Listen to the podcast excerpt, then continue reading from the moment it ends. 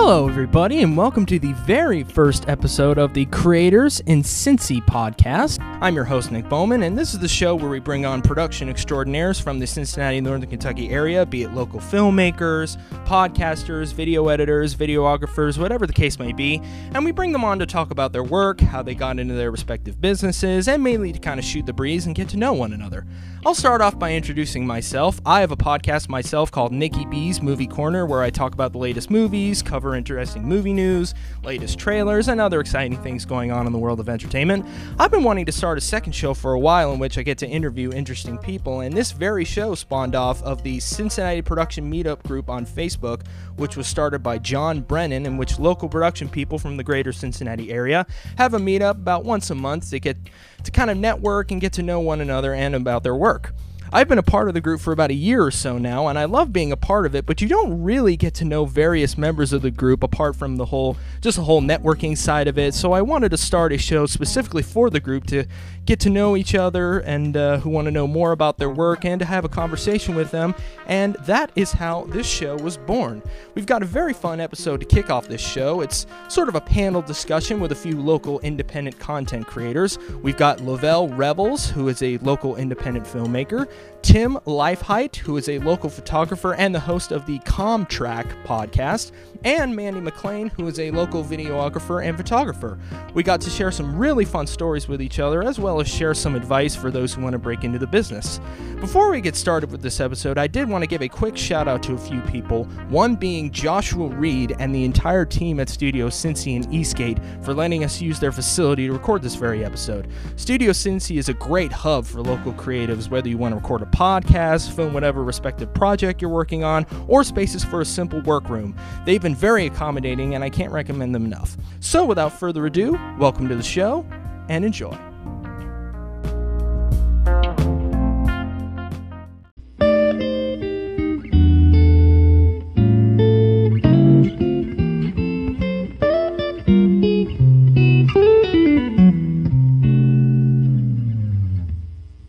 We've got uh, quite a group with us today.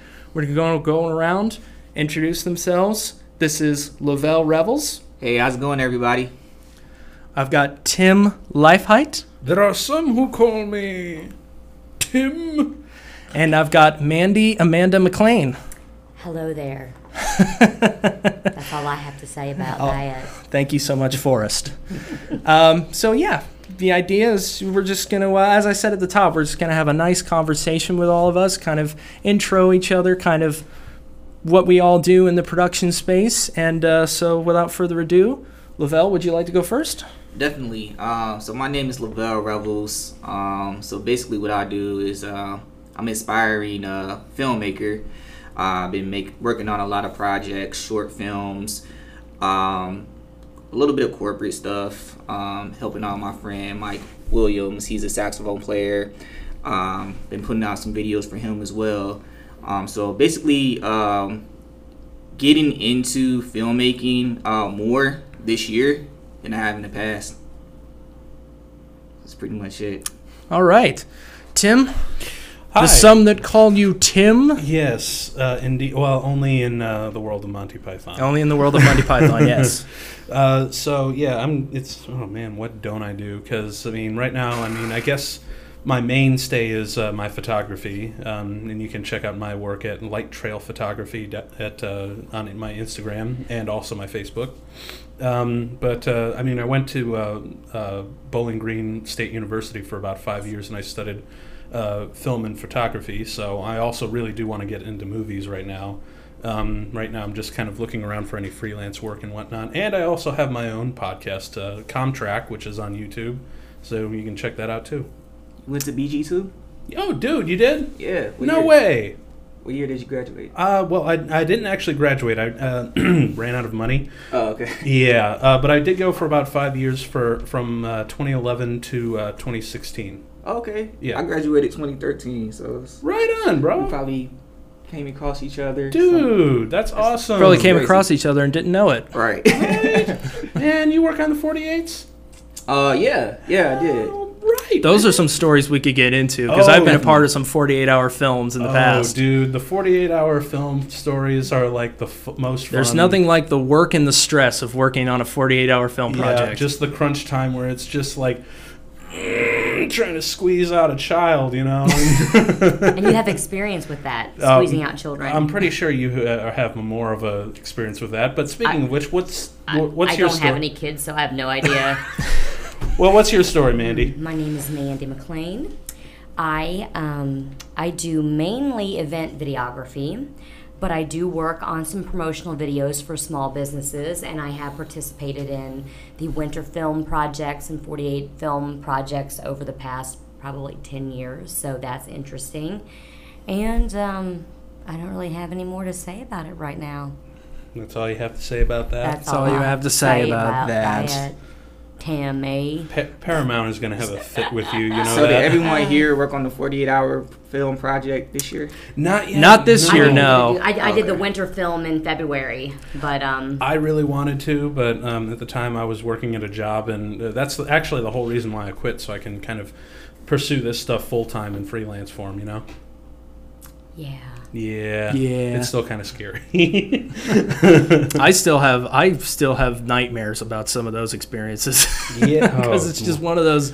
It's just one of those things for me. Like yeah. just trying to because we. Uh, that's a whole other episode, but Yes. uh, Well, we'll say. well, I guess you know, I guess we could could get into some of the We'll tap on good it. and Yes. bad stories of some Just of the the stuff we worked on in the past. Yeah, exactly. Yeah.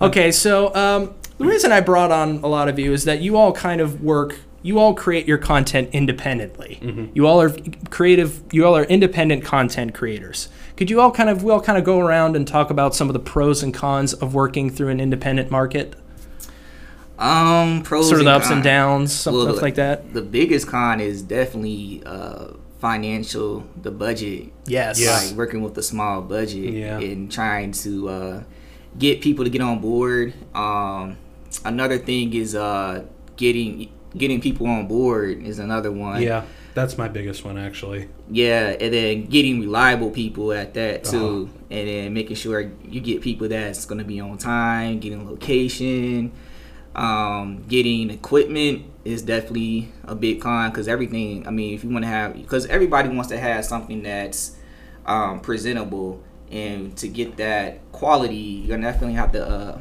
pay a lot of money, especially with this um, business that we're in. Um, as far as pro, um, pros are um, getting getting to know people that do the same thing that you do, and Mm-hmm. you guys brainstorm together. You can definitely make something happen. So that's a big pro. And then, um, man, I had a lot of cons. Um, but no, pro. Another pro is just definitely Air your grievances if you'd like to. no, That's what this um, podcast is about. It's a therapy session. That's what we do here. Um, pro is um, I mean, actually doing the work for me is, is a big pro. Um, building from like right now, um, I- I'm starting on um, uh, getting the project developed, and I've written the project and just did a storyboard yesterday. Um, so like enhancing your skill sets is definitely a pro. So keep practicing and doing it and doing it over and over again. Um, that's a pro for me.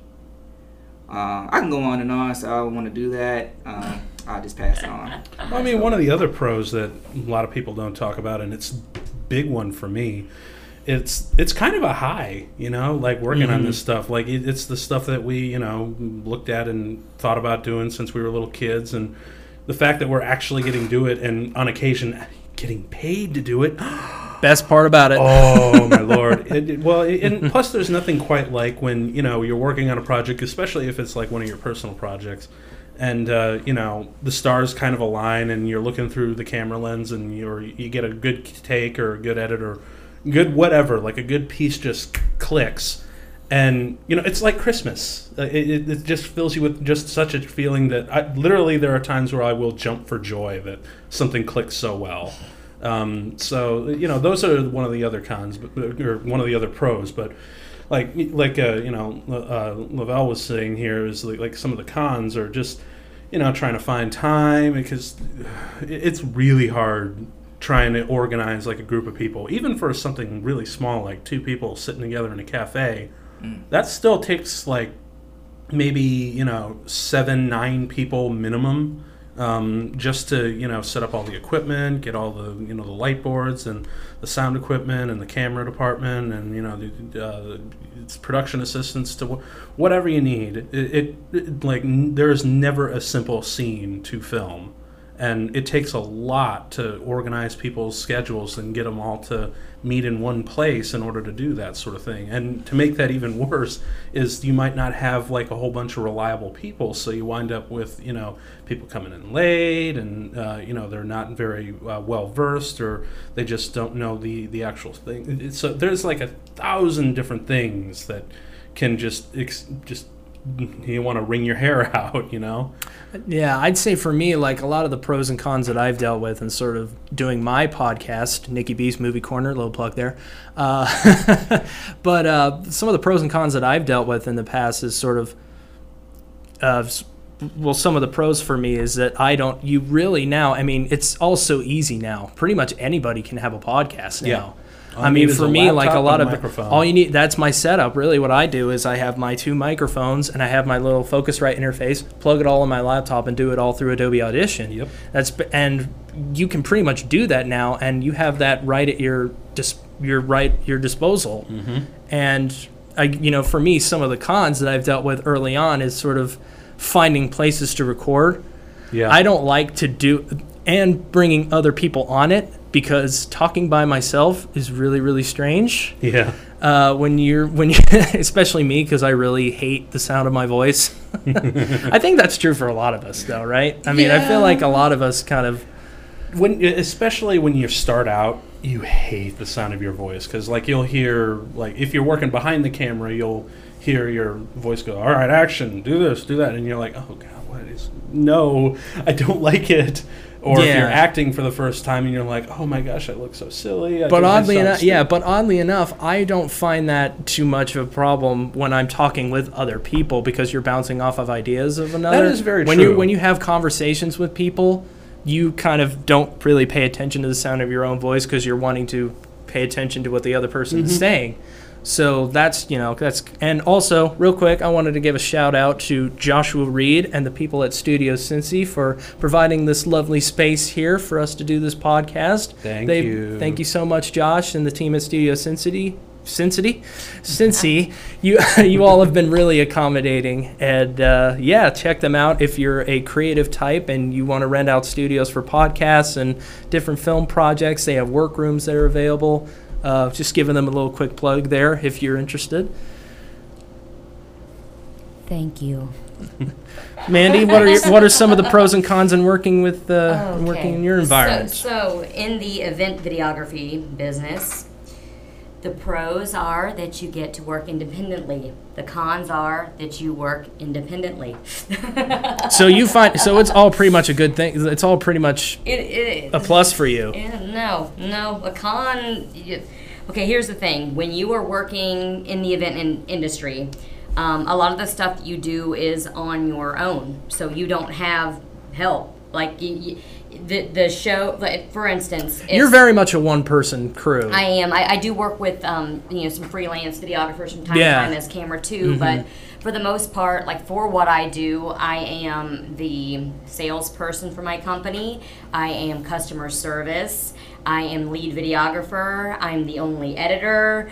I am pretty much everything. You know, I have to make my own ads. I have to Talk about own- some of the pros and cons of that because when you're a one person crew, that can go. E- I feel like that could go either one way because you're either someone who really loves working by themselves and don't doesn't necessarily have to rely on other people to kind of take the charge or like be in charge of like oh this person's going to do that this person's going to do that but also i can imagine that can be like a certain like oh i really wish i had It's- other it's a yeah double-edged sword. yeah it's a double-edged That- sword that- that's why I say the cons are that you work independently, and the pros are that you work independently.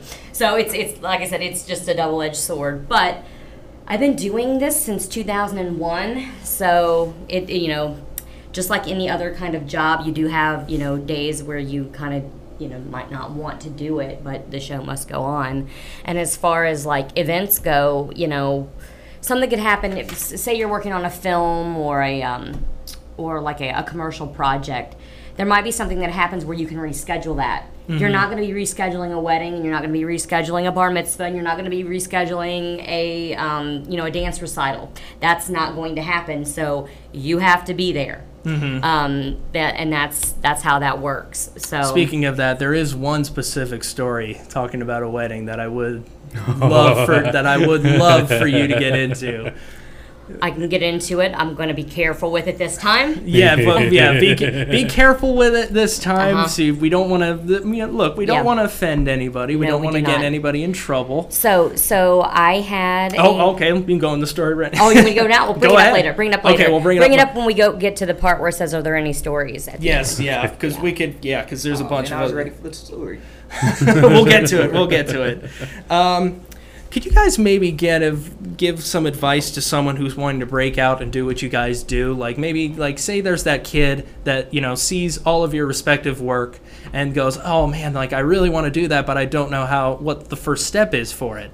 Can you guys maybe sort of give any advice to that person? Uh, the Because they're standing in the room. No, they're not.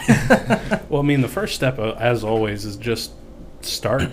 You really just need to pick up the camera or the sound mic or the whatever you need to just start fooling around with it. I mean, that's really the only way to do it. It's it's it's kind of like dance, where you can read up about all these things and you can do all the books stuff and all the studying and all the theory and whatnot. But at the end of the day, you still you got to learn to dance. Like you actually have to get up on that stage and start moving around. Um, otherwise, you're never going to be able to do it. I mean, half the stuff that we do is very based on intuition um, rather than skill. Um, I mean, granted, the skill is necessary to mo- improve the intuitions even further so you can make better work. But at the end of the day, you really just need to jump into that sort of thing because I think even Stanley Kubrick once said, like, my best advice for any filmmaker out there is to make a movie, whatever movie that is, even if it's ridiculous and it falls flat, to just do it because that's the only way you're gonna tr- you're gonna be able to be able to make these things. I think for me is like I've always been a school of the Kevin Smith logic. Oh yes, Ke- please. Kevin Smith, the Kevin Smith logic is how I pretty much based this whole career into podcasting mm-hmm. because, and not just podcasting, just in creating in general. Because if you remember when he created Clerks back in the day, when he wrote and directed Clerks, he didn't have the big budget to make these sort of big giant movies. All he had was just you know he worked at a convenience store, and he just shaped the movie around that. And also in the podcasting world, sort of his whole idea of just getting a group of people together and just talking. And I've always said his his review of where him and Marc Bernardin on their Fat Man on Batman Yes. podcast, where they watch Batman and Robin, Yes. is like the reason that I wanted to do this. That's uh, that's actually the exact same reason I created Comtrack because for the longest time I was, uh, I, I mean, I was working a summer job with no one around. I mean, I, I was living with my grandmother just to you know make the commute somewhat easier, and the only person that I had was uh, Kevin Smith's podcast to like you know keep me sane uh, while I was um, at home from those 14, 15 hour shifts um, at night, which was really hard. Um, but I actually was watching, you know, his review, his commentary of the the, the Schumacher Burton era, and I thought, wouldn't that be a great podcast series? Not just the Batman movies, but just movies in general. Just like you know, you talk about how you were when you first saw it, or how it was when it came out, or how it's evolved over time, and you know, do just do commentary, uh, a commentary podcast, and that's where Comtrack kind of came out of. yeah, right, right, right. I mean, I went on yours and you made us watch Solo: A Star Wars Story. Oh man, that was that was uh, that was a that was a movie. Yeah, that was a movie. Um, yeah. you kind of lucked out. I did. I mean, I did one for uh, Rogue One, but you missed out on. I would've le- yeah, that's a good one. I Yes, want, it I want you to do a Clockwork Orange. Oh, ooh, that'd be fun. Well, see, that's an idea. on for Well, see, this is an idea that I'd want to do for Clockwork Orange. I would think I would want to for a movie like a Clockwork Orange. I would want to bring on somebody who has never seen it, oh man, that'd be great. Actually, who's never seen Yeah. it, doesn't don't tell them anything about it. Just tell them it's a movie called The Clockwork Orange. Maybe show them the poster design. Show 'em an Oompa Loompa. Y- yeah. This is what fun- it's about. It's gonna be fun. it's a fun movie. Uh huh. But I yeah. haven't seen it, so I don't know you guys. You haven't seen Oh. A Clockwork Orange? No. There you Really? go. Oh, dude, we I think. Oh, wow. I think uh, we have a volunteer as tribute. I mean, it's me know Ku- it's Kubrick, dude. So it's gonna it's gonna mess with your head a lot, but in all the right ways. There'll be lots of singing in the rain. You're evil. But Lavelle, do you have any advice for anybody who? Um, Um, just to piggyback off what Tim said, uh, just do it. Um, or to quote Nike, um, just pick up a camera. or Shia Or LaBeouf. Shia LaBeouf. no, I beat you there. But yeah, don't yell that, Tim, because that's going to be super loud into your mic. Don't let your dreams be dreams. But I recall a story one time I was working on a project and uh, a kid came up to me and was like, "Hey, can I use your camera?" Like he just wanted to learn how to do it, and uh, I was filming with the C300 or C100 Mark II, but I was like taking B-roll camera with the uh, Rebel T5 hmm and that's a camera I was shooting pictures on. So I was like, you know what? At first, I just was like, whoa, no, this stuff is expensive. I'm not gonna let you do it. But then I thought about it, and I was like, Yeah. you know what? Who am I? Who am I to tell this child no? especially this could be like a future filmmaker, and this can be his Mhm. gateway into um, getting introduced to film. So I just said, hey, you know what? Just let him do it. Just show him how to um, use the camera. He went around because we was at the library, so he went around the library, was taking people's pictures and stuff, and I mean they turned out pretty nice.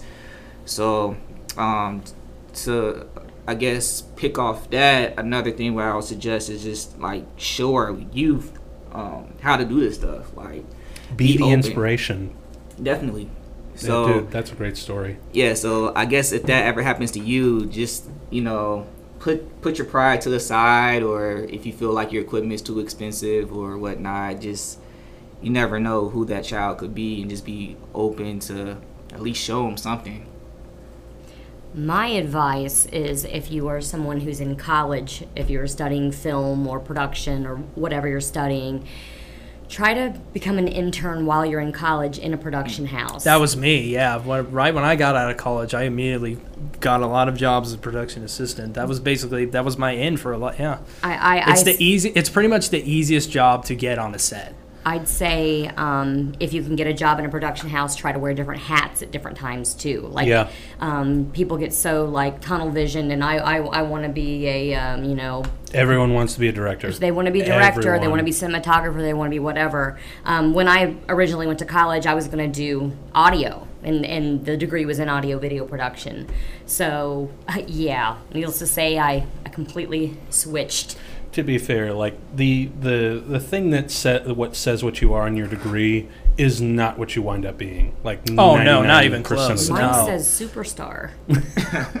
Oh well, then it's definitely what right you are. on. not. No, actually, my degree is um, it's an associate's degree in applied science. So So you work with Wayne Tech and Yeah, Batman. Exactly. I apply I apply the science somewhere. I don't know. And I think another weird. I think another bit of advice is if you're wanting to like work on sets and if you're wanting to work in that environment, like we said, the the, the easy way in is to work on as a production assistant. Don't wait for someone to give you a job.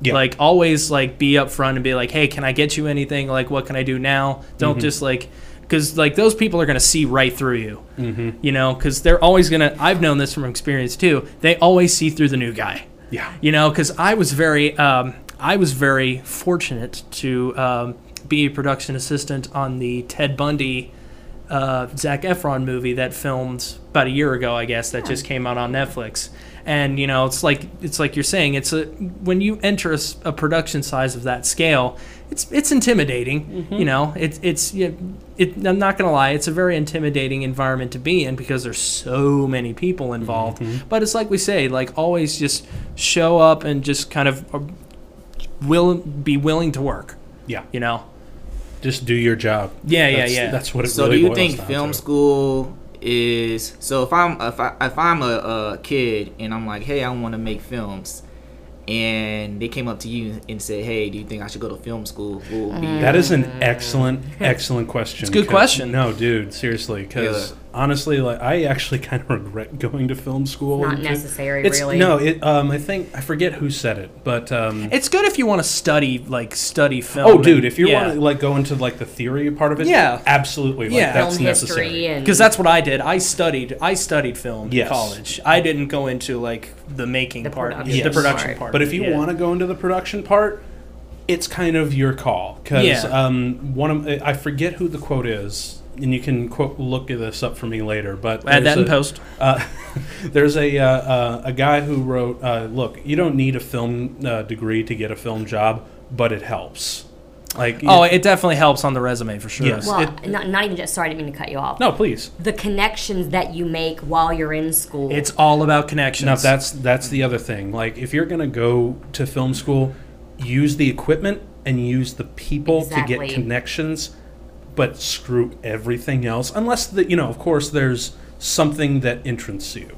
Like if there's some classes in there, like you know, I took fencing for a little while in there, like just because I saw it on the on the you know uh, one of the uh, the the bulletin boards, and I'm like, that sounds kind of cool. Like I'll take a free lesson. So college is a great place to find new skills that you really can't do. Um, and meet a whole lot of people. So if you're Absolutely. doing those things and not necessarily about the academic degree part, right. Then I think you'll be in a fairly good position. Um, I just really wish my parents told me that before I went in. Um, it- so if any listeners out there are like thinking about that, get just know that you don't need the actual degree, but you do need all the experience and know all the people to help you out. I've met a lot of great people. A lot of people that are So in my um, life yeah. right now Exact- are oh, from, yeah. from when I went to Southern Ohio College. So Absolutely, there, you don't even need it for the professional side. I mean, it's it's still a great way to meet people personally, you know. Right. And and who knows, maybe that person actually is also kind of talented, and you can feature them in one of their films and whatnot. exactly. So, yeah, absolutely. Thank thank you. That's that was a great question. that is a really but, really but good no, question. not yeah. necessary. Yeah. It is not necessary. at the end of the day, it's not necessary, but it's recommended for specific purposes. right. It's a yeah, and as I said, it's a good thing to have. Yes. Like it's a good thing to have on a resume. Like, hey, I went to film school, but you know, And who knows? Like, I mean, as we've just discovered here, if there's a person on a production that went to the same university you did, it'd be like, oh, hey, you know about this place and this place? Right on. Come on on. You can be on part of the team. So, who knows? That might actually, just based on you going there, might be your ticket in. Might. But it's it- like you know the Quentin. It's like you know another logic I used to use in that as far as the film school goes is uh, Quentin Tarantino Mm-hmm. because he's always said like he doesn't he never he didn't go to film school. Yeah. Right. And uh, he always says like if you just truly love movies and you truly love what you do, you can't help but you know And he's a little least- bit famous. He is a You little. know, bit he's just- he's up and coming. his first movie.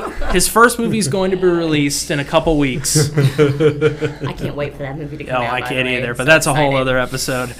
Um, so yeah, um, are there any stories that we'd want to bring up, guys? Is there any uh, specific horror stories? I'm looking at you specifically, Mandy, because there's one specific story that I would love for you to tell. I have, this a, I, one's have a, great. I have a couple quick stories. Um, different things have happened at weddings that I didn't that I didn't even mention the last time we spoke. Um, I have seen photographers knock over um, candles on artificial flowers during the ceremony, and they've gone up in flames and set off the alarm. I, I didn't do it. I have seen. Um, I don't know how that happened. There's one, one specific. Um, there's a wedding officiant who always wears a robe. It's a, it's a, you know, he's a, he's a magistrate or whatever. Okay. We were at this facility downtown that has marble stairs, and he was at the top of them, and he tripped on that robe and fell down during the ceremony as well. And that is all caught on tape. Unfortunately, I was shooting for another company, so I don't have it. And these were those mini, those you know, mini DV tapes from back, Old prob- school. probably before you guys were even Yeah. born, back in nineteen. Back I don't know. I was. I, Day. I don't know. I, I still remember floppy disk and Yeah, VHS, yeah. VHS. So yeah. And then also, um, I did, I did have a um, a couple that reached out to me that were getting married on a Thursday, and they were very excited to get video coverage because they were going to be doing something that was a little bit different. Um, the father of the bride had passed away. I left that out last time I talked to you guys. the father right. of the bride had passed away, and she didn't have anybody to walk her down the aisle. So instead of carrying flowers down the aisle, she decided that she was going to sing to her husband to be when she was coming down the aisle. So um, they got video coverage of it. It was great. You know, sent them their DVDs, moved on about my merry way. I got an email from them one day that they wanted me to put the video on YouTube. Now, this was like back in 2011. Videos weren't as easy to just upload. I mean, it, you had to compress and do all kinds of crazy stuff. It, it took forever because there was no, like, I didn't have super high speed internet back then either, so it like took forever and a day to get that video on there. But And if I remember correctly, you were also shooting on SD. That's yeah, it was standard definition, so it. Oh yeah, didn't look that great. Oh yeah, exactly. Standard definition. So the, the thing is, is that um, they somebody put like a, a cell phone video of her singing up, and it didn't sound good because we hook into the like the the soundboard so that everything comes in, and I mix the ambient sound from the room in with that, so it's a nice, you know, and it did sound good. So, uh, so um, anyway, uh, they had the, a, a crappy version of it up, so they contacted me to put the video up.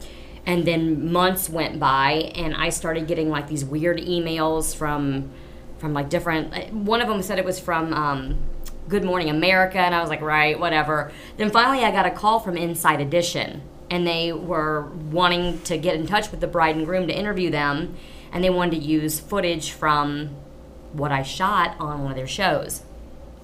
And I was like, you know, what? I thought it was fake because they left a message. I called back and it was legit. So after I put the video, or after um, that happened, it just started spiraling out of control. Kept getting more and more views. Um, it like went from like a hundred thousand views to over a million in like less than a month.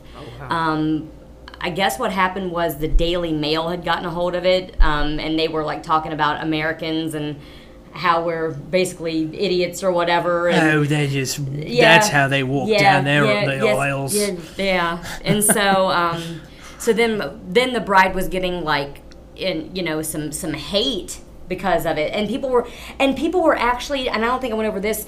In the, I had to end up like disabling the comments because people were having debates on whether or not it was staged. They said she was trying to get a record contract. They were saying that there, there's, Oh, my they're- God. They're like, there's nobody even in the the uh, you know the pews or whatever, and I'm like, dude, like calm down. And then they're like, it's obvious that it's fake because if you'll look, there's a fade right there. That I guess they, I, I don't know. It was insane, but Oh, YouTube comments. yeah, yeah. So, so, so basically, she, you know, I don't know. I had to disable the comments on that, but like people have asked, I had, I was on an interview with a, um, a lady from a, um, a bridal publication because they were trying to figure out. I did like a uh, Skype thing with them. Uh, you know, the formula to putting together a, a viral video. I'm like, there's no formula. There's no formula I didn't to even, that. I just put it on for them. They asked me to, and let it go. There's no. Fi- there is no uh, sort of any rule for, to make a viral video. Literally, No. the internet No. decides that for you. They Daily Mail decided that for me. yes. Yeah. So the internet yeah. gods were not kind to you, They were or well, you could debate. It's it's debatable. You went viral, but in a bad way. Right, right. so the gods Well, were. I, I, hey, but But that was great publicity for you. for me because uh, and I I have a DVD somewhere of Inside Edition that I can show you guys Yes. sometime, um, where they use clips from you know the wedding and they put my company name in the corner and all this stuff, and that was kind of cool seeing that on national television. I mean, I won't Yeah, lie, that was really kind of neat. Yeah. Um, but um, because everything on Inside Edition, it was all like praising them for doing what they did and. There's actually a big long story too that I'll talk to you guys. I mean, it, there's more to it. Uh, uh, the groom had been in an accident when he was like 11 years old and almost died and was in a coma for six months. It's it's actually like a human interest story. It really is. Oh my God. Yeah, yeah. So Wow. Dang. that he was lucky to even be be here. What was the song that she sang down the aisle? She sang a Christina Aguilera song. Naturally. And, da- and the Daily Mail didn't even realize that. And they were talking about this cringy song that Good the or bride bad? wrote. Yeah. This is a cringy song that the bride wrote for her for her husband to be and all this stuff. And I'm thinking, oh gosh, now I'm worried like Christina Christina Aguilera Aguilera's is going to come after me or something or Uh, whatever. I- but to be fair, I'm pretty sure she gets a lot worse things for Oh, I- breakfast. I, am sure. I'm sure. But so so for me, it was cool to get recognition on my video that way. But it was also kind of scary because at this point, I'm like, uh, I don't want negative attention too. Yeah. You know what I mean? Yeah. Even though it wasn't, nobody was aiming it towards me. It was all towards the bride, and I, I felt bad for her because, you know, the whole family, like the family, got it. That they um they did like karaoke like every Friday night and stuff like that. They, to them, that was normal. So the family loved it. You know, but I don't know. It is what it is. I, I I love my. I, I've never had any really issues with any of my couples and stuff. So I I, I loved doing it. It was just this Doesn't was it still most- have like a million views th- at this point still? Yep, it, yep. Yeah. And it, it was very, um, it was very. They're, they were a very sweet couple, and it was very fun for me. But I got a little nervous when it started getting all that attention because I don't like attention really. as much as people think, yeah, right. like it's like, hmm, I'm looking straight at you. I know you are. You're like you don't like attention, right? But no, Were you able to get a lot of business after that? it didn't do anything for my business. I don't think it did a dang thing for my business. I think they were more looking at her rather than. Uh, it was oh, the is br- well, it was the bride. I mean, th- it was all about the couple. Nobody, was all about the- nobody yeah. cared that's, about me. no, that's at Yeah. her as in the bride. Yeah, Yeah, yeah, they you. didn't. The, and that's the thing. Like I said, people were like dissecting it online, going, "Looks like there were two cameras used. There's no way it was a real wedding." And I'm just like, dude, people use five cameras on weddings sometimes. Oh, are you kidding? I mean, Like- like, what? Uh, Jeez, Oh. you, you see those really, really rich people ones? Yeah. Like, it's it's like, dude. I mean, even Spielberg doesn't have this much crew. yeah, we'll we'll have another day where we talk about that stuff because that that's aggravating. Every photographer that I talk to absolutely hates working with the video crew that brings six people out. And honestly, that is overkill for a wedding. That's freaking ridiculous. I'm sorry, I said it. It's on air. Boom. Ooh. You Shots don't. fired. You do not need more than th- three people max at a Shots are fired. because because here's what I run into. So there's me and my second camera op that I use for ceremony. If I do use a second camera op, if they've got a balcony or something, I don't. I just run my wide shot from up there. I mean, yeah, I, you know, it's great. But typically, I mean, I have worked with a, a group of like five photographers. So think about that. If you're if you're one of these really expensive weddings, you've got five photographers, five filmmakers because they don't consider it wedding video. It's- Videographers. It is wedding videography. That's what it is. Just call them wedding filmmakers. Mm, that makes me cringe. oh, but it is- Videographer just sounds better to me because that's what it is. It is It's what a it wedding is. video. It is. It's a wedding. That's just one. That's just You- someone. That, to me, that's just somebody being like, "Oh no, I'm a." Oh, fi-" the, you know? the best is um, wedding cinematographer. Um, which, which, what else have I heard? Um, gosh, what's the best one? I mean, it's kind of like Vi- being- I, somebody said videographer one time, which blew my mind. I Videographer. Yes. Um, anyway. Okay. Anyway, like I said, I've been in the business for long enough that I can say I am proud to be a videographer. When I'm working on a film, I'm a filmmaker. If I'm working on a video, I'm a videographer. Boom. I mean, we call them music videos and not music films. Music for, films. Yeah. That's a good point. Yeah. Yeah, dude. and, Like, you- it- don't be ashamed. Like, it's still just one more different medium, you know. It's a mm-hmm. different, yeah, it's completely different. Mm-hmm. If you can't stop the the priest and be like, okay, now we're gonna need to get it from this angle, it's not a film. Can you say? Yeah. Can you say that exactly the Yeah. same? But we're Can gonna we get do- it on through this angle, gonna please. that- Yes. We're to do yeah. that kiss. I'm going to bring my jib in here. Let's do a dolly movement for that one. You know, I mean, like, no. Now, now we're starting to get filmy. Yeah, yeah. Just keep it And, simple. and, and, and I actually had a. You'll probably have to cut this down. I've had um, a, a coordinator from a church call me and said, "You're not You're not bring- mentioning any names. no, it's you're, fine. you're not bringing one of those wheelie things in here, are you?" And I was like, "What?" And she was like, "Yeah." She goes, "Last weekend we had a, a crew, uh, a videography crew, come in, and they actually rolled the camera down the aisle." I'm like, "Oh hell no!" At a at a Catholic church. no. Oh no. That's what I'm Oh, saying. no. Like you've got to know what you're you're there to. It's still a sacred event.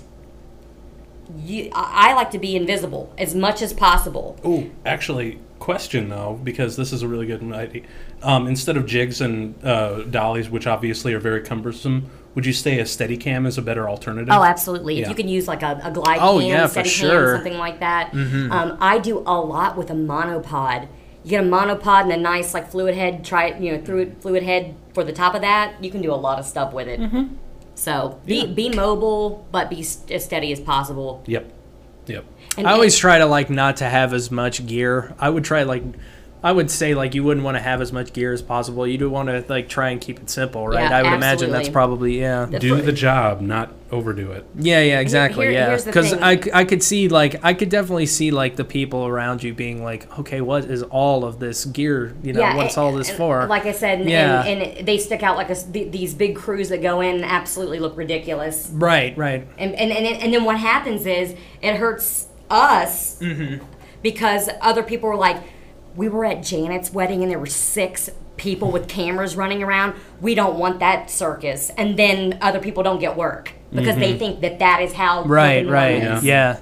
And So- let's also not forget another con. Um, lots of equipment means higher uh, probability something's going to get lost. Lost, stolen, stepped on, broken. Yep. Because like you know, even in the 48s that we've done, we were I always like get all my stuff, equipment, and organized, and it's part of my little pre-ritual and everything. And then when it's over, I'm like, "Where's my tripod?" Yep. Well, since December, and I'm usually And then it's like right behind you. It's Exactly. like, oh hey, like I said, I, I've been doing this for a very long time, and you never know. In the since December, I have lost a Tascam digital recorder, Oh Boy, and I've lost um, an LED light on a stand. Now, a small LED light, you know, little one, But it's still- but it's still yeah. gear, and it's and I'm like, "Ugh," mm-hmm. I think, and I don't even know where they are. I mean, honestly, I don't know. Mm-hmm. So. Mm-hmm.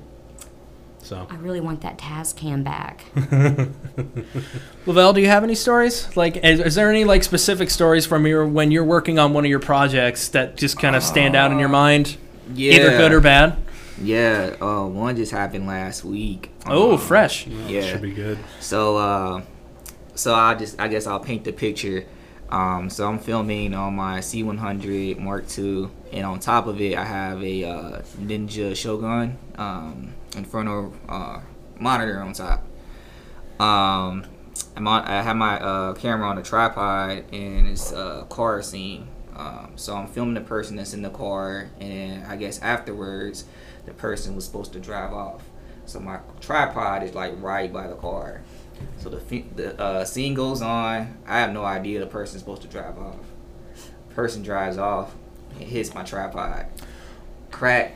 And then Oh, no. the good news is I was Oh, able. no. I, I saw it, so I was able to save my uh, my camera and my monitor. But my tripod, I love that tripod. It was like a Bo, I think Bojan or Bogan. Yeah, yeah. Right, right, yeah. Yeah, so I love that tripod. But I, the good news, I was able to get uh, another one the next following day on Facebook uh, Marketplace. Right so that's on. a good news. But yeah, it's just Well, that, little that was- little sentimental value gone. yeah, I loved Well, it. you, you what happens is is it's it's almost like driving a car. You get used to your tripod, the way it moves. You know Yep. right where to you know how to tighten it and all that.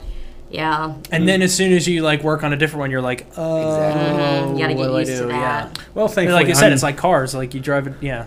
I, I mean, I've worked on a lot of pro- productions, so be, working a pro- uh, new tripod is no real.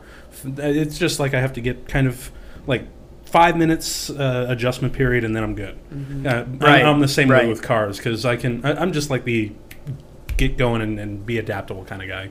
Um, so the also, R.I.P. tripod. Yeah. Um, another one was like a month or two ago. Um, I was on. Uh, I was on the set. We were like at like a five hundred thousand dollar home, um, filming a scene, and uh, so one of the uh, actors is, is a minor, and he had a guardian take him to the set, and uh, we didn't need to use this actor until later on. This was supposed to be like our last shoot, and uh, where this person lives, the owner of the house, um, it's kind of weird, like the parking. So like people would think they're parking, but they're actually like blocking off a part of the road. So she'll like tell people like to move their cars. Right, right. So, um, so the lady told the guardian to move his car. So we were like, okay. So that happens, and we're we're filming, and then the next thing you know, she comes down, talks to someone, and then they tell they tell us like, hey, we we have 15 more minutes, and then we have to go. The guardian, I guess, mouthed off to the the owner Mm. and got us kicked off. Oh, So Oh, it's just no. like, and it was Had like, you even filmed anything that day, or yeah, like- we fin- we were almost done. We just needed like one Oh, more scene. no. That's worse. Oh, dude, Oh, that is no. frustrating. I think Yeah. that would be. I think for me, that would be worse than if you're almost done and then get kicked off. Would be worse than like not filming anything at all. That Yeah. day. Yeah. Yeah. Then you just oh find my another god! location and shoot. what the ended same. up happening? Did you end up like getting what you needed? We're still well. The director of the film is still. I, I guess I'm, we we're still um, trying to find somewhere. I think I talked to her. Well, I didn't talk. We'll kind of talked to her yesterday. Um, I think she's um, planning to do something this week or next week to finish it off. But that's just like a little bit disappointing because Yeah. you're almost yeah. done. Yeah. So it's Yeah. still in like it's still in development. Like it's or not development. It's still in like production. A little Yeah, it's still in production. We're definitely gonna get it done, but it's just like, hey, we're almost done with this film. Everything's looking nice, and, And then, then that, and then they just Yeah. had to. Then they just had to. right, and it just like killed the momentum. Oh my and it's god! just like yeah. you know, but hey, things happen. Things happen. Yeah. So maybe maybe that's for the best. We're being optimistic uh, optimistic about it. So Well, I mean, hopefully, if you can't find a new place and you guys can just, you know, as much as it hurts, just start from scratch on that scene, or maybe just go back and, you know, get down on their knees and be like, sorry, let us back in. So, like, either way, I really hope that, you know. did they gets- try to like? Did they try to like explain the situation like after it, like to the person that kicked you off? I have no idea. Um, Oh, you don't know? I Oh. think I think she was kind of like. I think we were kind of like overstaying our welcome a little bit, and she was just like allowing it because she knew oh, she knew we were trying to get this. This is the last day. We are trying to get this done. But like Sure, once the okay. person mouthed off to her, that was like the final straw. Was Like the person was just like waiting to kick you, up, like just waiting for. I wouldn't say waiting to kick us off. But it was just like, hey, it was just a little bit uncomfortable having that many people there. right. I can understand it, Mhm. and constantly Yeah. have to tell people, hey, you can't park. You can't park right here. And then somebody actually getting nasty with her over it after, yeah. Right. Mhm. So yeah, so it's just like I could understand it. So I'm pretty sure. Right, right. Even you know, even if you tried to say, "Hey, can we can we beg and do all this?" I think that Mhm. was just Right. that was just it. hmm Well, either way, dude, I hope that, like, works out for you guys eventually. Yeah, for sure. I'm sure they get it figured out. Yeah. Mm-hmm. I th- I have this one. Uh, I have this one particular story that I love to tell. Um, from when I was a production assistant when I first got out of college, I ended up getting a job as a production assistant for this one production company who was working on a baby monitor commercial. It was a, it was a commercial for a baby monitor, and these producers had flown all the way from California, and they had they had listed all of these. They listed first of all they had listed all of these demands, and we had to get all of our B-roll filmed in a span of three days because they were going to be gone. Because I remember they they came in. I think we started shooting that Monday. I think they came in the day before, and they were leaving town that Thursday or Friday. So we had to get everything done in a span of three days. Not easy. It pretty much. now, Cincinnati had gotten like the most record rainfall. Just so happened those two days, and we had a lot of exterior shots to do. But luckily, the powers that be, uh, we managed to um, get every managed to uh, sort of work around a lot of different shots, and we ended up by a miracle getting this commercial done in Did the you three like days. play up the rain part of it? You know, mm-hmm. because you know sometimes with that that kind of stuff can happen where you know like weather or, or you know traffic or you know whatever just like seems to get in your way, but people just kind of turn it over and its head and play it. Play But it, will, it was funny because it was literally one of those things where we'd, we'd be shooting outside and then we'd have to run back inside because it would start pouring. And then we're like, okay, it seems to have calmed down now. Go back. As soon as we get ready to sh- like set up our shots and everything, what pouring, happens? yeah. It starts pouring again. So, I mean, that happened quite a few times. And this is also kind of a bizarre thing. I was in charge of having to carry around the fake baby from set to set and this baby was so realistic looking. I, I think I still have the picture of it on my Stare at phone. you oh my like- lord. That should be the And it- picture on the and it- podcast or video. And it and it like opened up its eyes and like moved its mouth too. It was so creepy. it's like Mickey B. I I was so like, and I had to like, and I had to like, I had to haul this thing from set to set because we were shooting in like a multiple different houses because we had like this one model home that was like convenient to the production studio that we were shooting a lot of our stuff in, but we had to kind of cart it around from place to place, and Oh, and oh man, that was just yeah. Maybe maybe the baby was what was causing the rain, like it's a cursed baby. Yeah, it's like Damien, it's like Damien or something. Yeah, Like but um, yeah, um, but uh, yeah. I mean, that's not really like nothing really really went wrong on that set because we, by a miracle, like I said, just ended up just doing just doing the right amount. doing just the right amount. And then oh, there was this other weird part that the we the one model home that we shot in, we were shooting like we were literally on the last night of shooting, and we kind of they they had wanted to they had wanted to shoot it chronologically in terms of how the commercial goes Mhm. like but because uh, which is kind of baffling to me because when you film anything you don't film it in sequence i mean you know this mean, you for sure Right. you can but it's, it's- i feel like it's a lot harder to do that Mhm. Because you would film a little bit apart here and yeah Yeah, it's a lot faster if you do do out of sequence stuff. So. Yeah. yeah but they had originally wanted to do it in sequence which we were kind of we were a little bit like Why? really why but uh, but you know they Right. we didn't want to upset them we ended up not shooting it in sequence obviously because of the weather but but anyway um, we had this one sequence that we were going to shoot and it was literally the last shot of the commercial too Oh god. and it and had finally calmed down. The, like the huge system had finally kind of gone away and we were all kind of you know it, it was like okay it's a perfect night. We had like this one shot where like a few of the actresses were around a campfire and you, it was just really really well shot.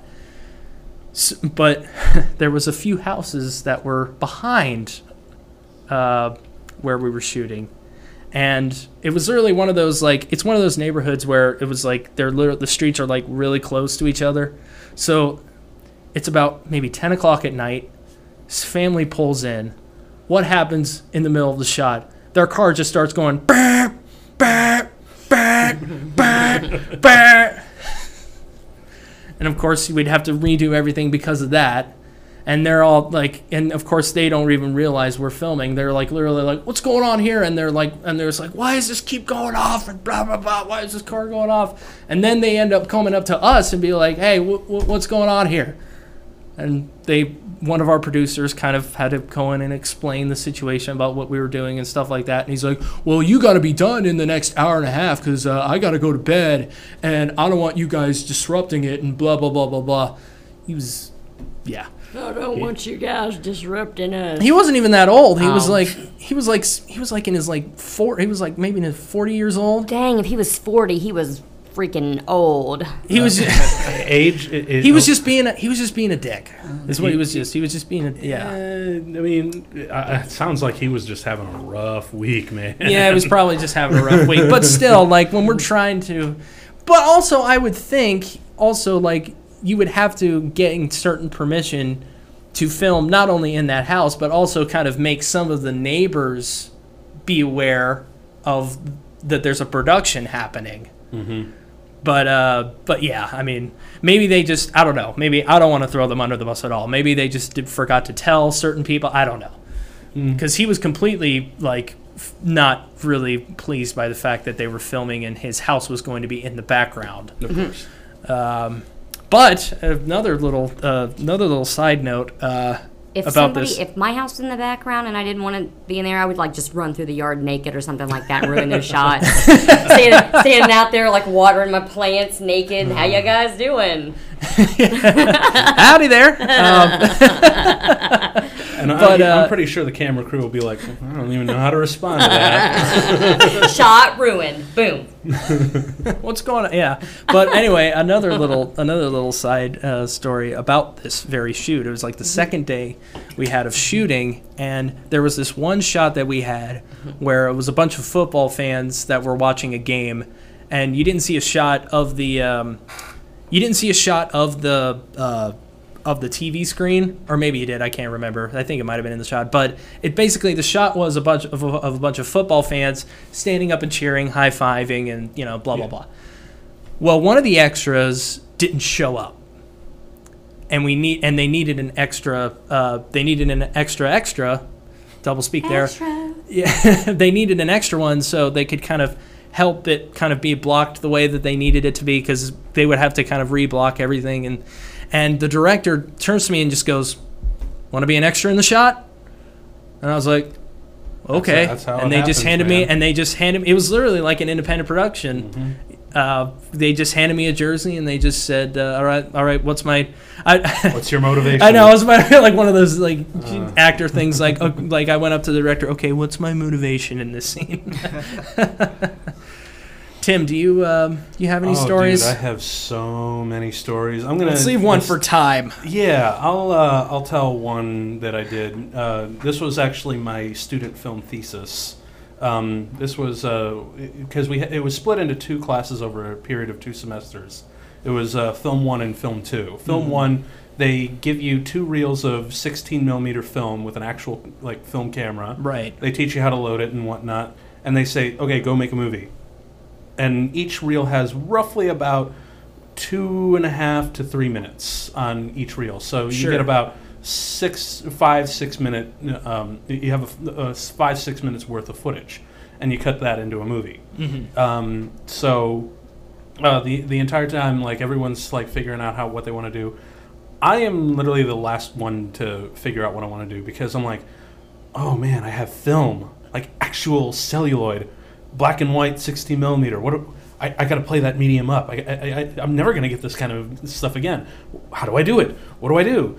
Um, and uh, I, I literally just could not think of anything that would do it justice. I th- tried this one thing that was kind of like a visual metaphor for the aging process and whatnot Mhm. for you know a kind of my own weird interpretation of aging and how it Okay. affects us but Sure.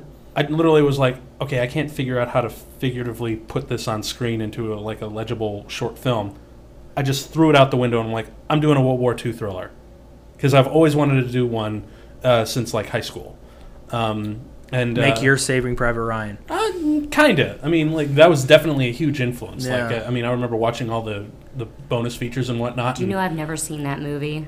it's great.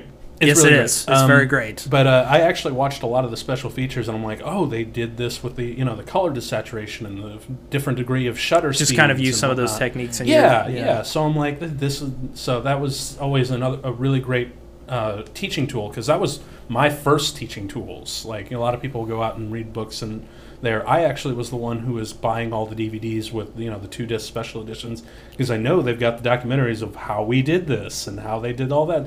Those were my first teaching tools. Like Mhm. George Lucas is like behind the scenes stuff.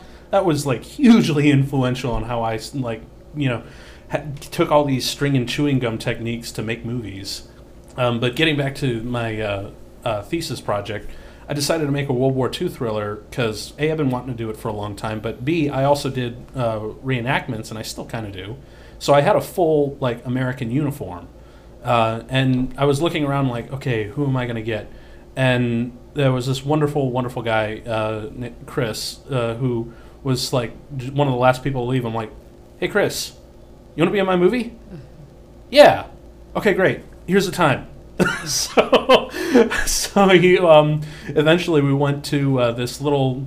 It was literally like the only open field in uh, on campus. I actually shot it on campus, which is Oh, wow. so bizarre because you, when you look at it, it doesn't feel like that at all. Um, but apparently, there's a uh, an airport just north of the uh, uh, the um, the campus, and there's like a, a an open field where there's nothing there because it's kind of like the uh, the space for you know the safety area for planes Right. to crash and whatnot. Right. Um, so there was this open field out in the, kind of out in the middle of uh, Ohio, and Mm-hmm.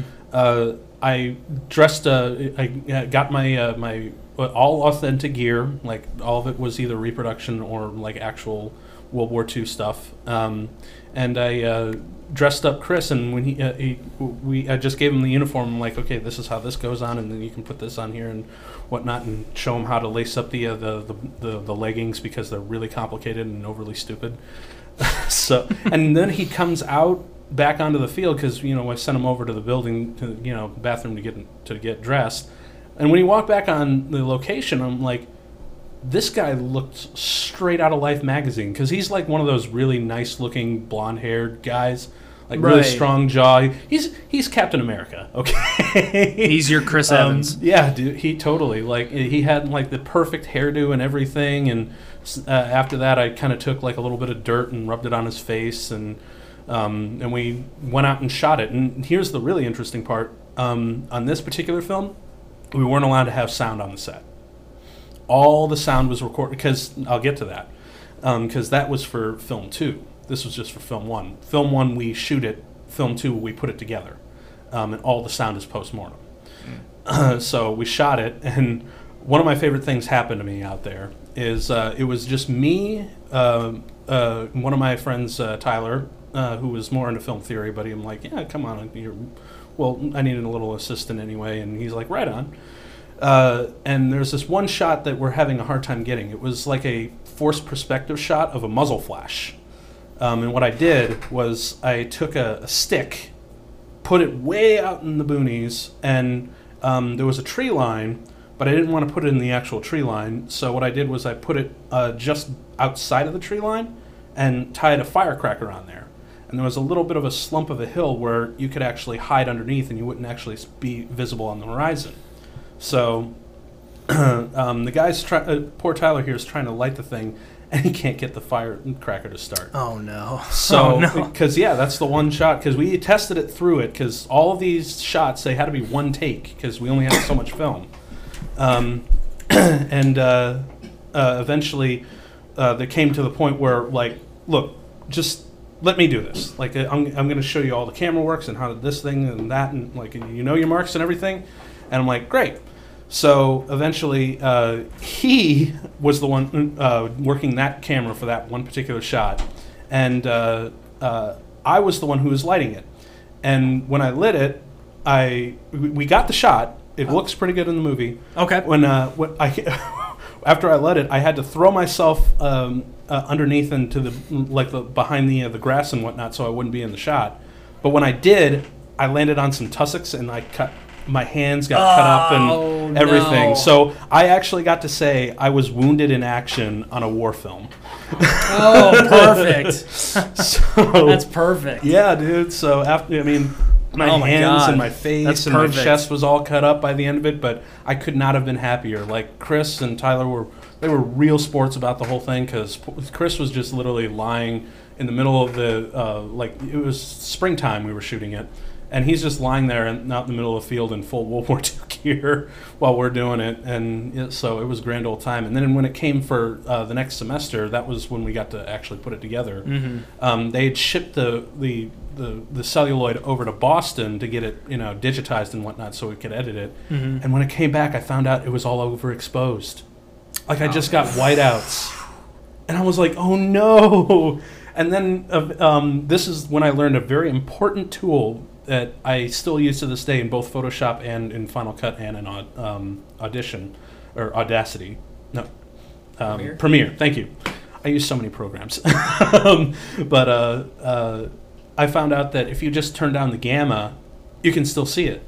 And here's the cool part: the gamma actually aged it further. Like there was more grain, more detail, more texture, so it actually gave it a more aged film, and it wasn't clean, which actually helped the fact that it looked like you know So it lost footage. cooler by accident. Yeah, kind of. exactly. Mm, So I'm like, oh You my always gosh, get the best stuff that isn't planned. Exactly. So Yeah. you play that sort of thing up, and uh, eventually, you know, after Im- doing a lot of image correcting, and I shot, cut it together, uh, then we were supposed to be like, okay, here's your sound equipment. Now go make the soundtrack. And boy, I, because I had actually, you know, fired the real uh, firearms, and I've been literally in the thick of uh, a reenactment, so I know what the sounds are like. But I Mhm. also know what you know how to modify them for a uh, an audience to do. I you know cobbled together like you know real and you know fake things and did all the ambiances, did all the foley literally on the exact same location, um, and eventually they turned it in. I'm like, dude, how did you do that? and apparently the sound was that good. I got huge compliments for all of it, and when I finally put it together. Um, I submitted it to the, uh, the the probably the biggest uh, uh, film festival that there is on campus, which is the Film and Media Festival. And that year there happened to be like uh, I submitted it as a drama film, obviously, but uh, uh, eventually I found out that um, there were over 50 different drama films being turned in that year. Oh my god. Yeah, like th- it was ridiculous. They actually had to split it into two blocks Um, and you know, when I was over, I'm like, right on, I did that. That's that came out well, and the audience reacted really well. And I'm happy how Mhm. it went. And then they, the awards come, and uh, I actually wound up winning best uh, n- narrative drama and best in show, which I'm like, what? I'm sorry, but Oh, wow. that per- that film was way better than mine. So I'm like, what the? and So I walked away with the uh, the uh, the trophy, the big trophy, and everything. I got press. I'm like, which I never get. I'm like, this is really cool. So I I guess it wound up uh, doing a lot better than most people think. Um, and uh, it's it's if you want to check it out, it, it is on YouTube. It's called Lost in the Brush. Well, on that Check it note, um, on that note, uh, thank you guys so much for coming in today. Yes, I really, really Appreciate appreciate it. we should Uh, share more stories, dude. Absolutely, but this would be a three-hour. Oh, this would be a absolutely. three-hour Yeah. episode. I gotcha. Uh, one last thing before we end here, kind of go around and kind of tell everybody where we can find you, and sort of like if you have anything coming out or in the works that's recent, kind of let everyone know. If you want to give a little quick plug or anything like that. Um, you can find me on Facebook. Uh, my first name Lavelle, last name Revels. Uh, Instagram, believe it's L Revels. Um, I think those are the two social media pr- platforms that I use. But you can find me there. Mm-hmm. Um, you can, man, you can find me a lot of places. Uh, I have uh, my photography is uh, Light Trail, and uh, Light Trail photography that is, and I have my own Facebook page. Um, if you look up uh, on Instagram, Light Trail Photography, that's me. Go through my photos. I'm fairly good at them. Uh, you can also find me uh, on Comtrack, which is my podcast on YouTube and Facebook. Um, looking to uh, expand to Spotify and iTunes and that sort of thing. Um, and for now, like if you ever need some photos done, I'm your guy.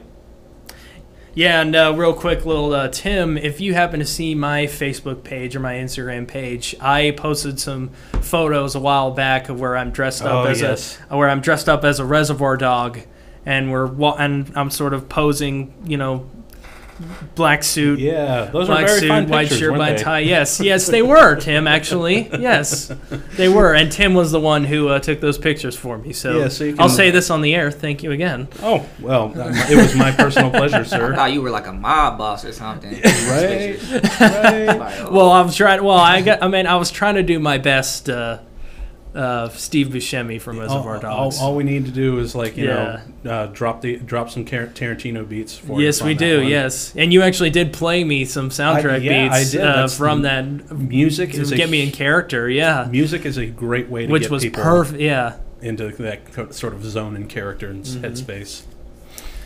My name is Amanda McLean. You can find me everywhere. No, um, Mandy McLean on um, Facebook and Instagram. That's just my personal a personal way to get in touch with me if you just want to be my friend because I could always use new friends. Um, business wise, um, you can find um, my website. I have two websites one for my commercial work and then one for my event work. The event work, um, the company name is Petite Productions, P E T I T E. So the website is petiteproductions.com. And then for my commercial work, um, it's Advanced Digital Media Services, not advanced with a D, advanced, like to advance your company. And the website is chooseadms.com. And uh, you can find me on Nick Bowman. Uh, I'm on Facebook as Nick Bowman, and on Instagram I'm at Nick Bowman 1995. So you can find me there, and you can find my podcast, Nikki B's Movie Corner, available. Uh, it's an Anchor podcast through their streaming service. I'm available on Apple, uh, Spotify, and anywhere where, anywhere where podcasts are available. But uh, yeah, so uh, thank I you all. also wanted to sorry. I also want to shout out uh, a project I'm working on. It's called Abandon. I'm gonna be the DP of that project. Actually, gonna work on that after this later on today. Very cool. Um, and then I also want to shout out to um, people that I know that worked on the 48 hour film um, project. Shout out to Tag. Uh, shout out to Karma and shout out to the Big Comeback just wanted to get those plugs in. Oh, was that the superhero? Yeah. I, I love that. I saw that. I was at the screening, so oh, okay. this is really cool. Yeah, we did Tag, which is the one um, where I guess I don't want to hold you up. Yeah. So. I, no, I, no, no, no problem. I only saw screening no, no problem. So I don't know. I, there, I, I saw like all of the movies, so I was only there for the first one, so I don't know if I saw yours or not. Yeah, I think ours was A too. Okay, maybe. Yeah. Okay. We'll talk about it later. I'll look at it. okay. Thank you all so much, and uh, have a pleasant tomorrow. Peace. Peace out.